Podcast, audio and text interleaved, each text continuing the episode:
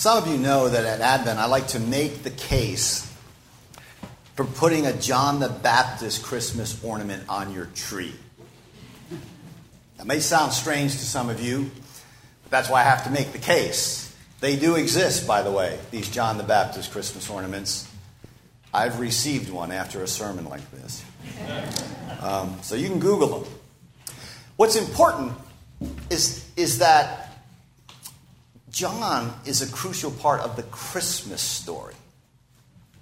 Now, this can seem a little odd at first, right? Because of course, John doesn't take up his public ministry as the forerunner until 30 years after the birth of Christ. So what's he doing in the Christmas story? Right. But from the perspective of the Old Testament prophets, they look and they see a forerunner who prepares the way for the Messiah. Right? They see the forerunner, then they see the Messiah in the Spirit.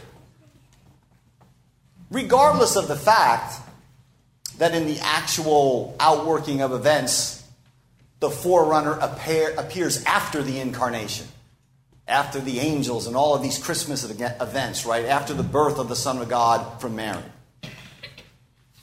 John is important.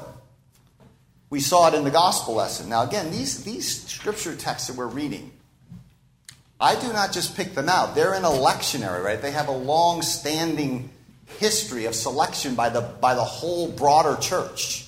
There's a reason Luke 3 is the gospel lesson in the middle of Advent. Because John points to Jesus, and in pointing to Jesus, he points to the last day. He points to this coming fire. You may have heard that in the text. There's a reason that the Advent season and all the readings in it start with the second coming and not the first. The church begins at the end. It begins in the resurrection. It lives out of the age to come. This is enacted by the whole church, east and west, through the centuries, by the fact that they put Advent and the eschaton at the front of the church year. As I mentioned last week, Karl Barth says famously, the church has no other season but Advent. She lives in this expectation out of this life because the resurrection of Jesus in the power of the age to come is the source of Christian existence. So in Advent, we look back. And in looking back, we look forward. And these are not two different things. Advent is about the day of the Lord, the coming day, which has broken into our time in Jesus Christ. And that's the reason these traditional readings are full of texts about John the Baptist, not just the gospel text. Our Old Testament reading, which is our text this morning from the prophet Malachi, turns out is also first and foremost about John. Only in the Malachi text, right, we see John in close connection to the one he points to. John's a pointer. That same Karl Barth also said the best symbol of John the Baptist is a finger pointing away to Christ. That's what he does. That's John's whole ministry. He points. And in their actual ministries, as in this text, John decreases, Christ increases as the text unfolds. So with that, we want to make 3 points. They're there on the outline in your bulletin. The accusation, the messenger, and the messenger of the covenant. It's interesting, right? In the prayer for illumination, just to point one other thing out here in the liturgy. In the prayer for illumination, it says that God is revealed to us in his word in accounts of prophecy and fulfillment that direct us to Jesus Christ. And that's exactly what we have in this Malachi text. It's an account of prophecy and fulfillment that directs us to Jesus. So first, this accusation. The setting here, briefly, similar to last week's text, right? The setting here is the middle of the 5th century. It's a little later than last week's text, but the 5th century BC. Israel has returned from exile. They've been dragged off into Babylonian exile. Now they're back in the land.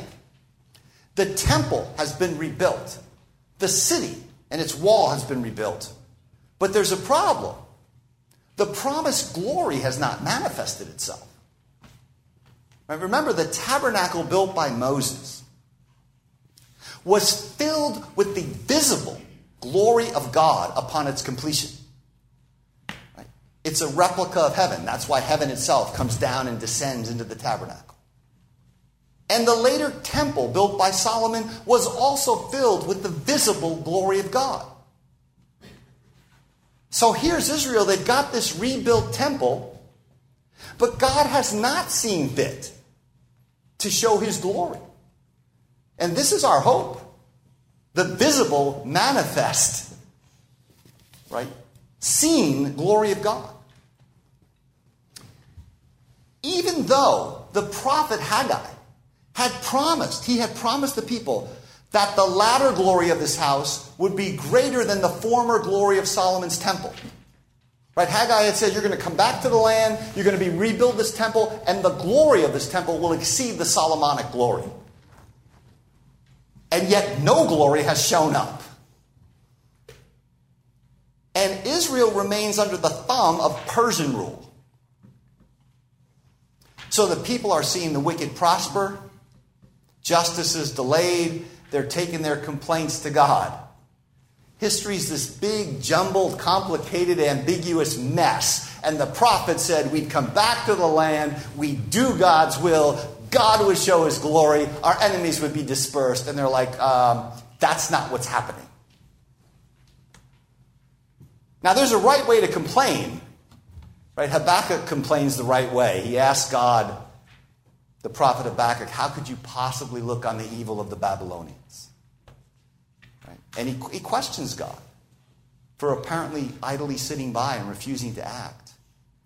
But Habakkuk, he's seeking the vindication of God's justice, right? The upholding of God's law, right? He seeks the deeper purposes of God in the midst of his apparent silence, in the face of evil. Prophets like this are like watchmen on the walls of Israel. You know, there's a famous passage in Isaiah 62. On your walls, O Jerusalem, I have set watchmen. All day and all night they shall never be silent. They cry out to God to establish Jerusalem and make it a praise in the earth. There's a right way to protest the state of the world to God. The prophets do it. We saw Isaiah do it in last week's text, if you were here for that. The Psalms are full of it. But that is not what's happening with Israel in our text. They are protesting the wrong way. We'll see that in a second. You have wearied me with your words, the Lord says to them. What an astonishing sentiment from God. And what an indictment of the people. I mean, can you imagine? This is the everlasting God, the creator of the ends of the earth, the one who does not grow faint or weary. Right? The one who does not find upholding the universe to be a burden. The one who does all things with infinite ease. He is nonetheless wearied by the words of his own people. And he uses this, the word for weary here is a very strong word. It means aggravated or agitated or exhausted or exasperated. It's the same word God uses or the prophets will use for being annoyed. You have wearied me with your words. The unweariable God is exhausted with these people. Think about this, right? Now, it would be wrong. It's important to see this. It would be wrong to think of God's emotional life as being yanked all over the place by human behavior, sinful or otherwise. But whatever this is, in human language, in some mysterious way, this is an expression of how God responds to this type of sinful complaining. But to say the least, it expresses profound displeasure. But the people, they seek to rebut the charge of wearying God. I mean, imagine that, right? God accuses you of wearying him, and you would like to now make your case that you're not doing that. They say, the prophet says here, but you say, how have we wearied him? Right? Like, this is a sign of judgment, right? These people have no consciousness of how fed up God is with their antics. They're just blind to their folly.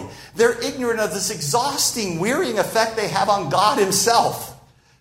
And on top of that, they're defensive. They're like, how have we wearied him?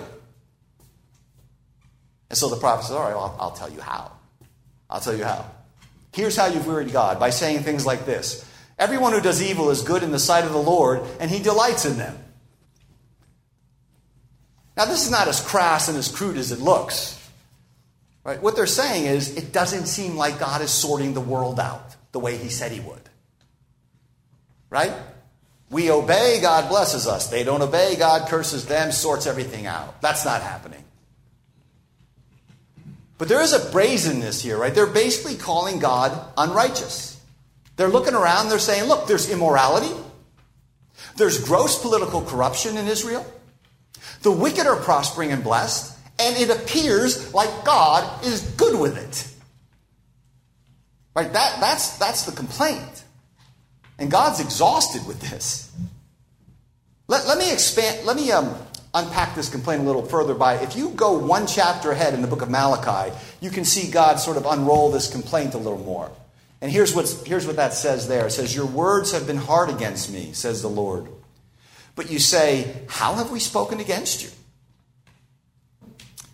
You have said, it is vain to serve God. What is the profit of our keeping his charge or walking as in mourning before the Lord of hosts?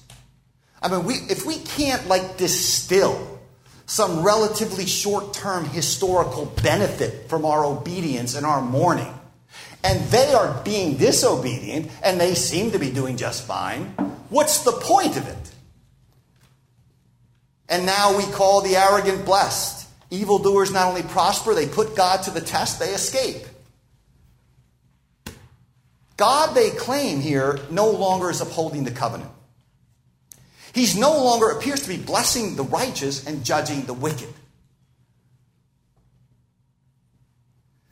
So they ask, now I'm back to our text, they ask, where is the God of justice?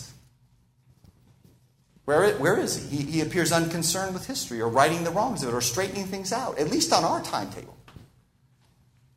These people do not want a providence that's inscrutable or unsearchable. They don't want a God whose ways are beyond finding out. They want something relatively flat and two-dimensional. And if we do what Israel's doing here, if we take our eyes off the character and the promises of God in Scripture, and we look merely at the world, at the empirical data around us, we'll have plenty of reasons to ask, where is the God of justice? The whole Bible's full of questions like this. And if we do it in that faithless way, we will be wearying God with our words. So that's the accusation. So we're going to get to God's response. The second point here is the messenger. So God responds to the complaining. He says, behold, I send my messenger. This is a direct reference ultimately to John the Baptist. Malachi will say again in the next chapter, behold, I send you Elijah the prophet before the great and awesome day of the Lord comes. And Jesus tells us expressly, in Matthew 11, that John the Baptist is Elijah who is to come. Now, let me make this aside. I've done it here before. I want to say it again, though, because it's important, because it gives us a certain kind of chastened perspective. God is answering their very profound existential cries about justice and righteousness, right? And his answer is, in 400 years, I'm going to send a prophet. Oh, all right. That's the answer, though, right? Here's my answer to you. Behold, I send my forerunner. Oh, good. When? A couple centuries. Right? So it's important for us to see this, right? God will rectify the world utterly and completely, gloriously, beyond our imaginations, including the past. He will do it in his way and in his time. And in the meantime, we should refrain from wearying him with our accusations. So, John the Baptist, in verse 1, He will, our text says, this is Malachi 3:1, prepare the way before me. Same language used in Isaiah 40, of which we sang this morning, used in all four Gospels about John. Here's Isaiah on the Baptist, on John. A voice cries, in the wilderness, prepare the way for the Lord, make straight in the desert a highway. Every valley shall be lifted up, every mountain shall be made low, the uneven ground shall be made level, the rough places a plain, and the glory of the Lord shall be revealed, and all flesh shall see it together, for the mouth of the Lord has spoken. This language, as heard by the Israelites from the mouth of Isaiah, would evoke the appearing of royalty, of kings, of victorious monarchs in the ancient Near East. And they'd be coming to your town, and what would have to do, you'd have to send out an advance team. Much the way that would happen if a dignitary or a president or a head of state was coming to a town. You send out an advance team, and what do? They clear the roadways. They remove the rocks. They level out the road. They plow stuff so that the king's arrival with his retinue would be smooth. That's the background of Isaiah's language here, of valleys being lifted up and rocks being moved out of the way. So here, in Isaiah and in the Gospels, it turns out that the language refers now to the interior life. You saw this in our opening prayer this morning, by the way. It was also in the hymn we sang. It refers to the inner landscape of Israel, not the nations. So notice what Malachi's doing, right? He says, look, this is not so much about the nations. It's about you guys, the covenant people. You need to be reordered. That is a shocking thing here. These are complaining people. Right? They have the world divided up into, we have the white hats, they are the bad people. God has to act to remove them and vindicate us. God says, I will. Give me a couple centuries. And what I will do is I'm going to reorder your interior life. Right? They're finding fault with God, with the nations, with everybody but themselves. And it turns out that this reference to Isaiah 40 is about Israel. In other words, it's about the covenant people. God says to us, you need to be convulsed and shattered and pulverized and restructured and reconstituted. Those who accuse God of some sort of silent complicity in evil or a failing to act and do justice, those people are not ready for God to appear and act. That's what Malachi is saying. You're not ready for this. It has escaped them that judgment begins at the house of God, as it often escapes us. We heard that in the New Testament lesson this morning. So God promises in mercy that he's going to send a messenger, John the Baptist, who will prepare a people, who will ready a people, who will straighten out and restructure a people for the appearance of God, for the glorious appearance of the Lord. And that brings me to the third point here, which is the messenger of the covenant. So this is the middle of verse 1, Malachi chapter 3 still. The Lord whom you seek will suddenly come to his temple. So in their own impatient way, they are seeking God. They're seeking the Lord. But like the people of Amos's day, they assume that the day of the Lord will be all sweetness and light for them. Right? Everybody loves to see justice done on somebody else. So they're like, the day of the Lord's going to come, and he's going to straighten this out. But this passage will disabuse us of that attitude. For quite unexpectedly, God again, as he always does through the prophets, puts his people in the crosshairs first. Right? The parallel to the Lord whom you seek in this passage is the messenger of the covenant, in whom you ironically delight, the prophet says. Behold, he's coming. So just to be clear, there are two figures in the passage here. There's a messenger, who is John the Baptist, and then there's the messenger of the covenant, who is the Lord. And this second figure, whom John prepares the way for, is the Lord Jesus Christ, the God-man, the Lord who is the mediator, who establishes and upholds the covenant. Isn't it marvelous that 400 years before Christ, you got a passage that points both to John and points to John's pointing to Christ and points to Christ.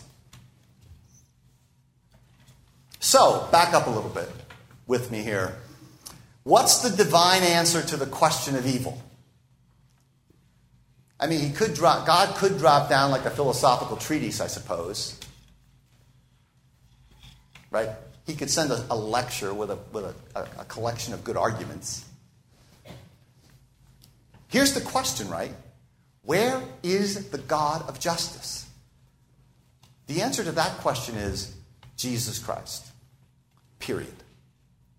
He is the reply of God to the bent, broken, mangled, twisted world. His bent, broken, mangled, twisted body is God's response. He is the Lord. He's the messenger of the covenant. He will come suddenly, the text says, meaning unexpectedly. This is language used of the second coming in the New Testament. Though here, remember, from the vantage point of the prophets, they see both comings sort of collapsed into one movement, one explosion of messianic glory, one movement of salvation and judgment, one advent with two poles, an already pole and a not yet pole. That's what they see when the prophets look forward. Right? The first coming is the second coming in advance. So from the viewpoint of the prophet, there's just this one grand messianic movement, the day of his coming. He will come suddenly. Notice, what is he going to come to? To his temple. Again, they want him to come to deal with the bad people. But he comes to the temple. So let me just briefly just trace this out for a moment here on the temple. The beginning of this is indeed part of the Christmas story. Right? Jesus comes to his temple, right? He comes to the temple, and what happens? Simeon and Anna see him in the temple. Later he comes to the temple and he cleanses it with a whip. After that he comes to the temple and declares that it's going to be destroyed within a generation. And the Romans destroy the temple in 70 AD. He declares that his own body is the new temple, and that by offering his body, he will, through the Spirit, create a global temple. Right? This temple theme is the whole Bible story. Right? He'll create this global temple, namely the body of Christ. He will relocate the earthly temple into the heavenly sanctuary. And ultimately from there, he will transfigure the whole cosmos into a glorious temple for his name. All of this happens. Right? All of this follows in the train of the messenger of the covenant appearing. It's a sweeping movement that Malachi sees from Christmas to the consummation. And it ends with the fiery, visible glory of God covering the earth as the waters cover the sea. That's what Malachi is saying. So how does this come to pass when the messenger of the covenant appears? It turns out the prophet teaches more. He teaches, well, there are two things that happen: purification and judgment. Take a brief look at both of them. First, purification, which you can see in verses 2 through 4. Now, this is a bit more than the people bargained for when they complained about God's absence. He's coming. But notice the question the prophet asks. He says, he's coming. Who can endure the day of his appearing and stand when he appears? It's almost like the prophet saying, look, be careful what you wish for. Be careful, right? Who can endure the day of his coming? Who can stand when he appears? This is a rhetorical question, right? The answer is no one. No one of themselves can stand in the day of judgment.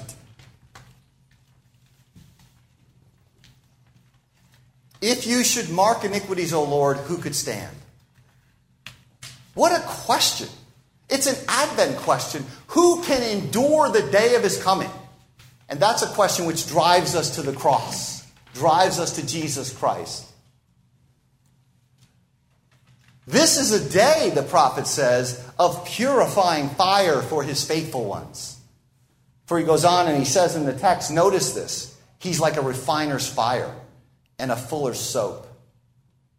He sits like a refiner, a purifier of silver. So he places us in the furnace and he burns away the dross, the impurities. He takes the people of God into this process of redemptive suffering in the fire of the Holy Spirit. This is just what God does. He purifies, notice this in the text, he purifies the sons of Levi, who stand in here for the whole people. They point forward to the priesthood of the whole church in the new covenant. You are the sons of Levi. The messenger has come to the temple to you, and he has come to purify you in his refining fire so that you might stand on that day. It's a severe and thorough mercy. It's a deep, transformative cleansing. That's what Advent is about. And what comes forth in the text is this radiant, spotless bride of Christ. Notice the text speaks of a priesthood coming forth, refined like gold and silver, a priesthood which makes offerings in righteousness before the Lord.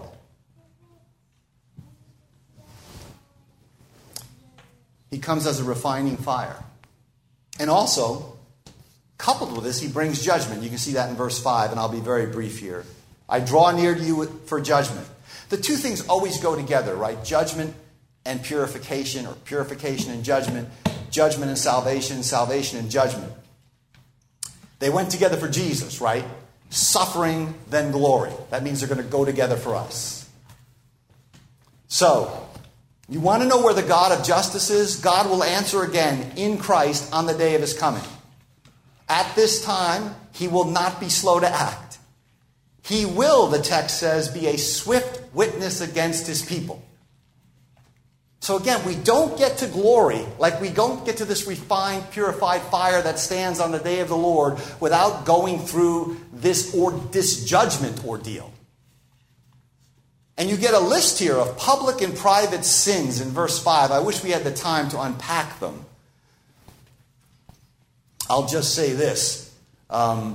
There are sins, some of which we tend to be concerned with and some of which we don't. Right? They all stem, though, from an absence of the fear of the Lord in verse 5.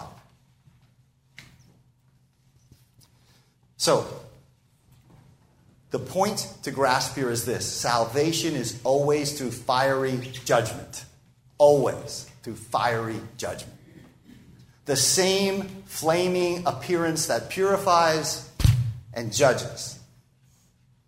Or in John the Baptist's words, Jesus is ready, he says, to gather the wheat into his barn and to burn the chaff with unquenchable fire. So let me conclude. The text prophesies of two messengers. One is John the Baptist, the other is our Lord Jesus Christ, the messenger of the covenant. And here's the good news.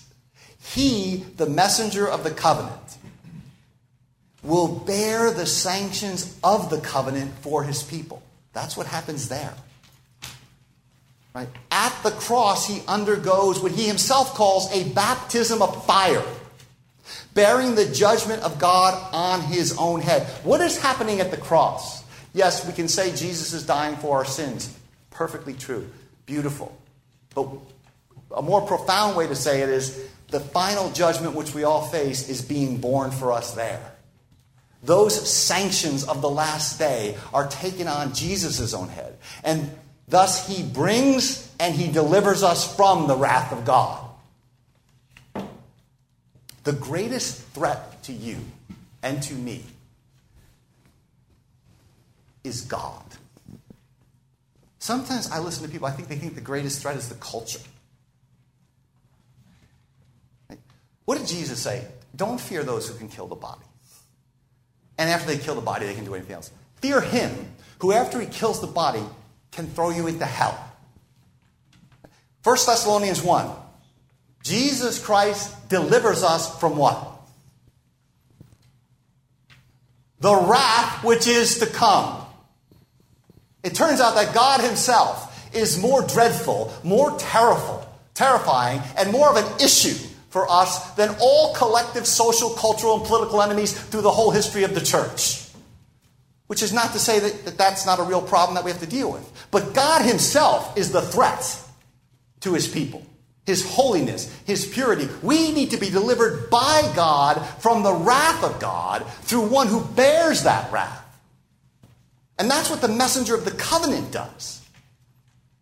He delivers us from the wrath which is to come.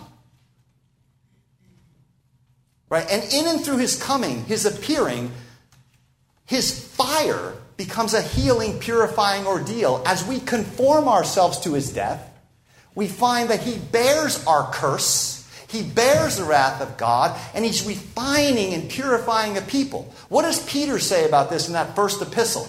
A little earlier, we read from 1 Peter 4 today, but if you back up a couple chapters, he says, you're in the midst of a fire, he tells the church, so that the tested genuineness of your faith, which is more precious than gold which perishes, though tested by fire.